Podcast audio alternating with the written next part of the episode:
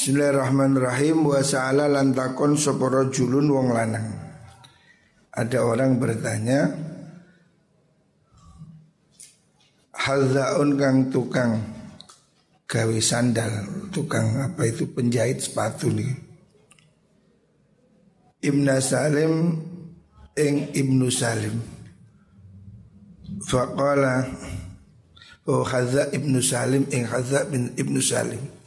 Faqala dawu sapa ngucap sapa mungku nurjul kaifa kaya apa kaifa kaya apa li kedue ingsun an aslama ing yen to slamet sapa ingsun fi bai inni ali ing dalam adol piro-piro terumpah. Ada orang bertanya kepada Hadza bin Salim, bagaimana cara menjual terumpah? Pada saat itu kan teknologi belum canggih ya, masih manual. Faqala dawu sapa Ibnu Salim ij'al dadekno sira al wajhaini ing wajah luru, maksudnya penampakan dari kedua sepatu atau sandal, sawaan ingkang podo. Wala tufadhil lan ojo ngluwihaken sira al yumna ingkang tengen alal ukhra ing atase kang weneh.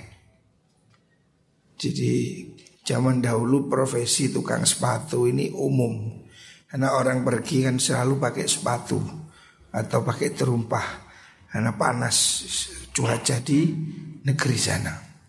Bapaknya Imam Ghazali juga tukang jahit sepatu. Nah, bagaimana cara jual sepatu yang bagus pada saat itu sebelum ada mesin, yaitu harus presisi sama kanan kiri. Wajawid lan bagus sira al haswa ing isenan, maksudnya dalemannya itu.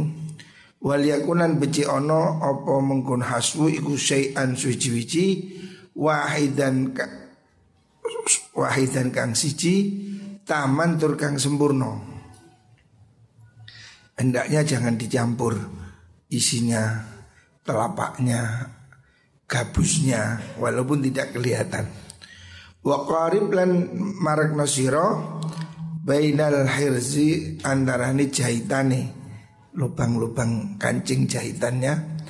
Wala tudbik lan ojo nungkepaken sira ihdanna alaiti ing salah sujine terumpah loro alal ukhra ing atase kang liya, harus ditampakkan semua. Wa min hadzal fanni lan sing ikhlas bagian mau te perkara suila kang den takoni andu saking ma sapa Ahmad bin Hambal ki Ahmad bin Hambal rahimahullah minar rafwi saking tembelan eh bihaitsu la yatabayyanu in dalam sekiranya ora pertelo oporofu telisian atau tembelan yang tidak tampak gitu. Qala dawu sapa Abu Hanifah eh Ahmad Imam Ahmad la yajuzu ora wenang liman kedhi wong ya biu kang adol sapa manhu ing mengkono-mengkono rafu niku ayyuk fi'ahu ing yen to nyamaraken sapa wong hu ing rafu. Tidak boleh itu disembunyikan. Kalau memang ada tembelan ya atau telisian, cacat yang sembunyi itu, tambalan atau coropian di telisi, tondoman tipis untuk menyamarkan itu, itu harus disebutkan, tidak boleh disembunyikan. Wa inna ma yahillu angin bestine halal lirrafai ketuwe wong kang jahit atau nambal niku idza alima nalikane weruh sapa rafa ana usni rafa iku yudhiruhu martela akan sapa wong hu ing mengkono rafu au ana usni wong iku la yuridu ora ngarepaken sapa wong hu ing rafu lil bai'i maring tentol. Jadi tembelan-tembelan kecil, mungkin kain ada cacat disulam, itu harus dijelaskan. Intinya tidak boleh dagang ini menyembunyikan cacat. Pedagang harus fair,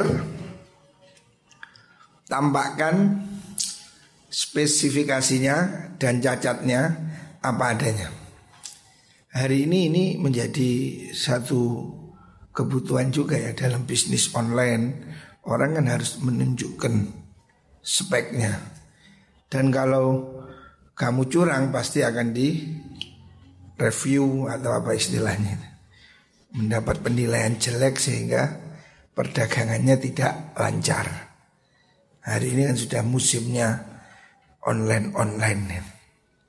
Itu kan kalau kamu tidak jujur akan menimbulkan komentar jelek sehingga daganganmu tidak laku.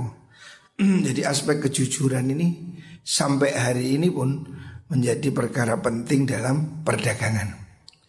Fa'in kunta lamun onot fa'il kulta lamun ngucap siro. Kalau kamu mengatakan faladatimu mongkora dadi sempurna opal mu'amalat umu'amalah bisnis perdagangan mahma wajabah semangsani wajib alal insani ina semrungso apa yadkura yang tanutur sopa insan uyubal mabi'i ing pira-pira cacati barang kang didol. Kalau kamu mengatakan sulit bisnis kalau harus jujur, harus disebutkan.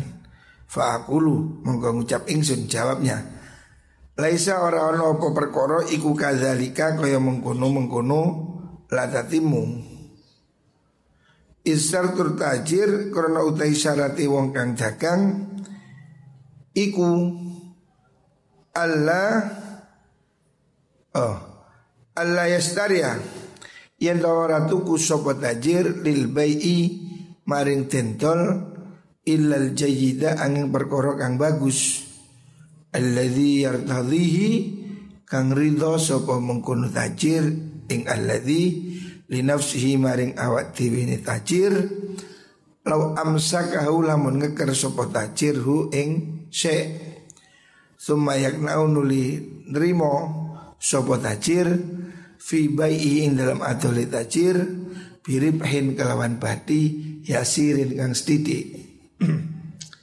Jadi kamu tidak usah takut rugi. Wah kalau saya sebutkan nanti tidak laku. Salah. Justru kamu sebutkan itu orang percaya. Sebab kamu waktu beli kamu harus tahu juga barangnya baik, sehingga kamu jual juga dalam keadaan baik. Tidak ada yang dirugikan. Kejujuran itu tidak ada yang dirugikan. Toh kalau kamu beli cacat ya jual cacat kan sama aja.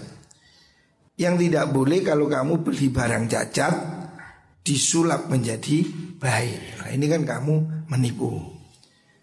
Tapi kalau kamu jujur ya memang belinya begitu, jual begitu, tidak ada masalah.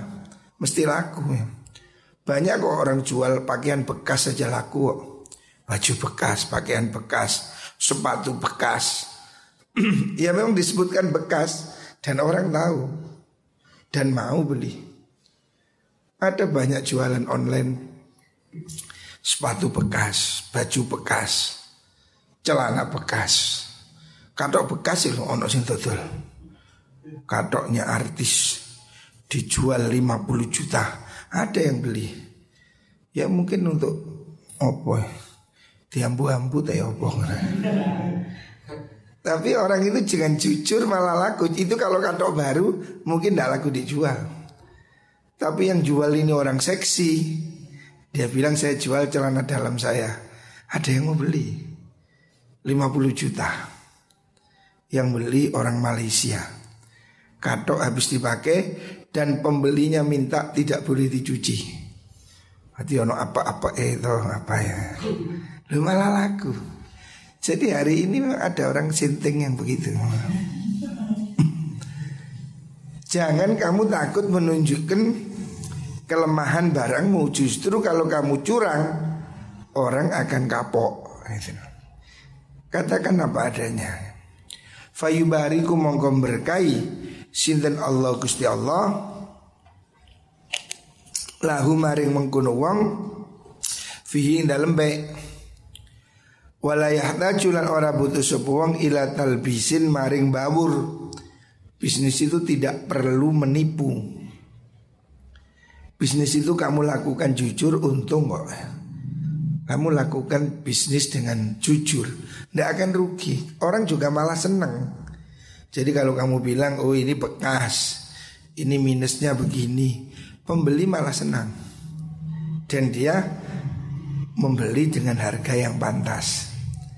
Tapi kalau kamu jual beli dengan tipuan, dengan apa itu menutupi, justru pembelimu akan takut. Dia akan kapok ya. Salah satu hal yang harus dijaga dalam bisnis itu kepercayaan langganan itu, karena dia akan beli terus menerus. Tapi kalau kamu bohong sekalian, ini kopi, kamu bilang ini kopi ajaib, menyembuhkan panu kadas kurap, ya orang terus minum gak terbukti malah. Wah gak bohong kamu, orang gak percaya. Tapi kalau kamu bilang apa adanya, oh, ini kopi Jember rasanya enak ya sedengan lah dan seterusnya, mungkin orang malah beli dan dia tahu harganya, artinya wajar. Tapi kalau kamu bilang ini kopi ajaib dari langit ya, malah orang malah nggak seneng ya. Jadi tidak perlu jual beli dengan cara yang tidak jujur ya. Lakukan jual beli yang wajar ya. Dan orang akan menilai dengan wajar. Wa inna mat adzaro ang mesti dadi angel apa hadza ikilah mengkono-mengkono niku wau jujur niku lho. Ikilah mengkono-mengkono napa niku wau masalah menunjukkan aib itu lho. Ayat qura yubal mabik niku lho. Orang ada yang susah tidak mau menunjukkan apa itu celah dari dagangan, karena dia maunya rakus, maunya untung banyak. Li'annahum karasutini mengkono nas utokom iku layak nauna orang terima sopokom biribhi kelawan badi aliasiri kang sedidik. Karena mereka itu tidak mau untung sedikit, makanya mereka itu menipu. Kalau dia mau bisnis yang wajar, ya untung wajar, itu pasti laku kok, walaupun itu jelek ya orang tahu harganya kan. Walaisa lan ora ono sapa wong iku yaslamu nggih lil katsiri budi. Walaisa iku yaslamu nggih ora ono wong iku yaslamu nrimo sapa wong al katsira ing bati kang akeh illa bitalbisin angin kelawan menipu. Memang kalau kamu jujur ya mungkin untungnya tidak banyak. Kalau kamu menipu bohong mungkin banyak, tapi itu tidak berkah. Waman taisa peniwong iku ta'awwadah biasa akan sopaman hadha ing ikilah andiku waubek utoh zikrul aib lam yasyari mongkohara tuku sopawong al-ma'iba al-ma'iba ing barang kang cacat. Fa in waqala muntumibo fi yadi dalam tangane wong apa ma'ibun barang kang cacat nadiron kelawan longko falyazkur mongko becik nutur sapa wong hu ing aib wal yakna lan becik nrimo sapa wong bikimatihi kelan regane mengkono ma'ib. Kalau orang ini memang biasanya itu fair, beli barang bagus, tidak ada masalah. Ini barang bagus, air, kamu beli, jual pasti bisa, kan ada pasarnya. Tentu saja untungnya tidak banyak. Kalau mau untung banyak ya nipu, ini merek ini diganti Aqua, bisa untung, tapi itu tidak jujur. Kalau kamu sepanjang membiasakan bisnis dengan jujur, ya pasti ada rezekinya ya. Ya wong dodolan di mana-mana kan ada sama aja. Ini dijual di mana-mana. Ya orang ada yang beli, karena orang sudah tahu harganya. Nggak usah dipromosi, orang tahu harganya. Sehingga ini wajar, untung secara biasa. Tapi kalau kamu menipu bisa saja ini kopi Jember kamu ganti bungkus, bilang ini kopi Aceh, harga lima kali lipat. Bisa, tapi itu tidak berkah. Dan itu hanya bisa dijual satu kali, besok pembelinya sudah kapok. Tapi kalau kamu jujur, ini kopinya S M K, harganya sekian, dari sini, jujur, orang akan beli. Mungkin cocok ya, karena dia membeli sesuai dengan harganya. Ba'a adol, ada kasus Ba'a adol sobo Ibnu Sirin, Imam Ibnu Sirin, syatan ing wedhus kambing. Faqala dawu sobo Ibnu Sirin lil mushtari maring wong kang takon. Dia mengatakan pada pembelinya, abra'u bebasan ingsun ilaika maring siro min aibin sangking cacat fiha kang tetep ing dalam sat. Wa inna lan sunisat ikutu kolibu mulak malik aposat al alafa ing pakanan biri jiliha kelawan sikile menggono syat. Nah, jadi Ibnu Sirin jual kambing dijelaskan. Ini saya jual kambing yang sedemut dengan semua is apa adanya. Ini biasanya kalau makan eker-eker. Nah, disebutkan hal kebiasaan jeleknya eker-eker rumput, disebutkan karena dia tidak mau apa itu mengecewakan orang. Jadi dijual tidak dikecap, tidak dibilang ini itu apa yang tidak masuk akal.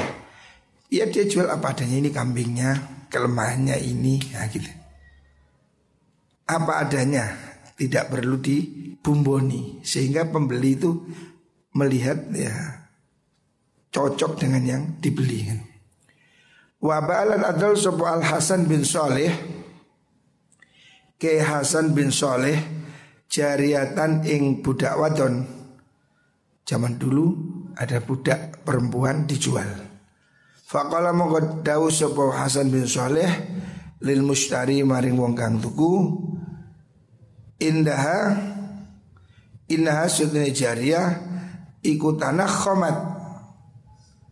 Ngeriak apa? Tanah khomat itu mengeluarkan dahak marotan ing duwi ing dalam seambalan. Indana ono sanding ingsun daman ing getih. Jadi disebutkan ini pernah mutadara, disebutkan kelemahannya. Wa kata kaya mengkono-mengkono niku wau misal kanat ono oposi rotu ahli dini perilakune ahli agama. Jadi orang-orang yang ahli agama, zaman dahulu juga ada pebisnis ya, kiai-kiai itu dulu dagang. Mereka ya ahli ilmu dan mereka berdagang, termasuk ke Indonesia. Ulama-ulama yang datang ke Indonesia ini kan ya para pedagang, kiai sekaligus pedagang. Mereka membawa dagangan dari sana sampai ke sini dan mereka bekerja. Artinya ya berdakwah dan bekerja. Tetapi bekerja yang dilakukan oleh orang-orang berilmu itu dengan jujur, dengan akhlak, sehingga jualannya itu berkah. Hasil pekerjaannya itu awet. Mereka datang terus apa berkembang. Rata-rata orang kaya di Indonesia ini kan pendatang. Kalau nggak Cina ya Arab. Bodoh ya. Pendatang memang mayoritas kan kuat semangatnya. Orang Jawa kalau di Kalimantan, di Papua juga hebat, pedagang kuat. Orang Madura. Karena orang ini kalau hijrah keluar dari rumah itu kan semangatnya tinggi, survive ya, bertahan. Makanya mereka rata-rata merantau itu sukses. Tapi hari ini orang gak usah merantau ya bisa jualan lewat online. Dodolan Amerika dari sini bisa. Kamu pakai Shopee, yang beli orang Papua gak bisa. Ya, zaman dulu kan harus pergi Papua. Zaman dulu orang jualan apa permata ke Banjarmasin. Hari ini online, dek-dek, ada semua. Jadi dunia hari ini sudah canggih. Kalau kamu ketinggalan, yos, ketinggalan zaman. Nah, makanya saya mendorong kamu belajar jual beli online, belajar marketing online. Karena ini akan menjadi bisnis masa depan. Jadi diperkirakan tahun dua ribu tiga puluh, hari ini jual beli online sudah tiga puluh persen. Orang sudah beli online. Contohnya saya ini beli baju ya online. Saya beli apa-apa sudah online. Males pergi ke pasar. Ini lebih murah beli online. Beli baju, beli apa? Ya banyak hal ya di online itu lebih murah dan cepat. Ke depan kira-kira tahun dua ribu tiga puluh itu mungkin tujuh puluh lima persen bisnis ini akan online. Jadi toko-toko online itu akan menguasai pasar. Jadi orang akan apa? Tidak perlu kerja di luar rumah. Kalau kamu masih kepingin kerja di kantor, terus berangkat pagi pulang sore, ketinggalan zaman, pikiran primitif gitu. Itu pikiran orang yang sebelum saya. Kau pengen insinyur, kerja di kantor, dahsyat. Hari ini udah enggak. Anak-anak muda sekarang udah lebih baik kerja online, kerja digital, kerja YouTuber aja loh. Sebulan bisa dapat setengah miliar. Yuk, sama Raffi Ahmad, cekakaan tok ya, setengah miliar. Sing nyambut gawe mbleketuk ke pabrik dua juta pitung atus. Ya wis mikul-mikul ya. Nggak ini guyang-guyu vlog YouTube. Coba lihat itu. Itu duitnya banyak itu. YouTuber itu bisa dapat setengah miliar hanya dengan peringisan, cekikian, apa yang Nikita Mirzani, corok-corok lah, apalah. Orang itu semoniku. Wepot wong-wong iki. Nek wong gak kudungan diseneni. Nek wong muda di-download. Gak kenal orangnya aja, kemeretes gitu. Makanya ini dunia online ini remuk. Jadi ke depan bisnis online ini akan sangat maju. Kalau kamu hari ini tidak menguasai ini, kamu akan kesulitan. Karena kalau kamu sih kepingin nyambut genang kantor telat di sana, jangan biyen. Dan ke depan orang kerjaan kantor akan semakin kurang. Karena sudah cukup dengan A T M online. Di Cina lima puluh persen bank sudah ditutup. Karena orang sudah tidak mau ke bank, beli online, transaksi online. Giant tiga puluh lima Giant di Indonesia tutup. Raksasa itu tutup, kalah sudah. Dimakan sama bisnis online. Taksi-taksi itu kalah sama Grab. Coba Grab apalagi itu Gojek. Taksi-taksi itu habis, coba lihat taksi yang resmi. Ha, kalah jauh dah. Mikrolet-mikrolet ya. Gak payu saya. Online-nya kan dahsyat sekali. Makanya ini harus, kamu harus siap. Generasi ke depan ini sudah generasi aplikasi. Susu ngaji nggak aplikasi. Contohnya sekarang orang ngaji di YouTube, Facebook. Aplikasinya kan masuk di semua hal. Susi rabi aplikasi. Nah, sekarang sudah banyak itu, ada aplikasi cari istri, apa namanya Tinder, apa WeChat, apalagi lah aplikasi untuk cari istri. Wah, ada sudah ada itu, cari pacar ada. Jadi dulu orang sulit, sekarang mudah semuanya ya dunia aplikasi. Maka yang harus kamu kuasai ke depan itu bahasa Inggris, komputer itu. Lek konsep kepingin jadi pegawai, buruh, waduh, itu sudah ketinggalan zaman. Orang-orang generasi saya dulu pingin kerja kantor, jadi pengacara, jadi dokter, jadi insinyur. Itu impian orang yang zaman sebelum saya. Hari ini anak-anak muda udah nggak mau kerja gitu, mau kerja online aja dia jauh lebih banyak. Saya punya teman dosen. Berapa gajinya? Tapi dia jualan online di Shopee dan di Tokopedia itu satu bulan dapat tiga puluh juta. Beli rumah, beli tanah, hasilnya Shopee, bukan hasilnya dosen. Dosen paling lima juta. Tapi bisnis online dia tiga puluh juta. Jadi ke depan orang kerja kantoran tidak menarik, tidak menarik. Orang akan lebih suka kerja di rumah, kan santai, baik tulinan, baik ngomong dan seterusnya. Jadi dunia ini akan mudah. Supir saja akan hilang. Sekarang mobil sudah diciptakan tanpa supir, sudah ada. Jadi orang duduk tinggal komando, mobil jalan sendiri. Supir-supir mereka payu kan. Pom bensin mungkin sepuluh tahun lagi tidak laku, karena sudah mobil sekarang sudah mulai tenaga listrik, tenaga surya. Pom bensin sepuluh tahun lagi mungkin sudah tutup ya. Semua mobil sudah ganti listrik. Jadi ini teknologi ya. Kamu dulu foto nggak yuk odak, kamu sih menangi foto pakai apa? Film. Hari ini nggak ada sudah. Dunia digital amblas itu. Dulu orang video pakai apa namanya itu, sinke nyotingnya apa? Itu loh, kamera apa namanya, handycam. Saya ini cukup handphone. Jadi banyak hal yang akan terus berubah. Makanya sebetulnya hari ini yang harus kamu miliki itu ya kemampuan bahasa dan teknologi aplikasi. Ini akan menjadi penguasa dunia sekarang. Makanya aku lihat ya, orang saiki sik kate sekolah, dadi pegawai wis buat duit sana. Duri-duri pegawai ku gak ono, pabrik-pabrik sudah pakai robot. Hmm?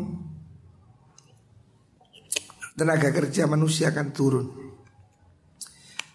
Kuli-kuli baru gak patek butuh ya. Kalau kamu sik kepengin dadi kuli, wah, persaingan sudah semakin dahsyat.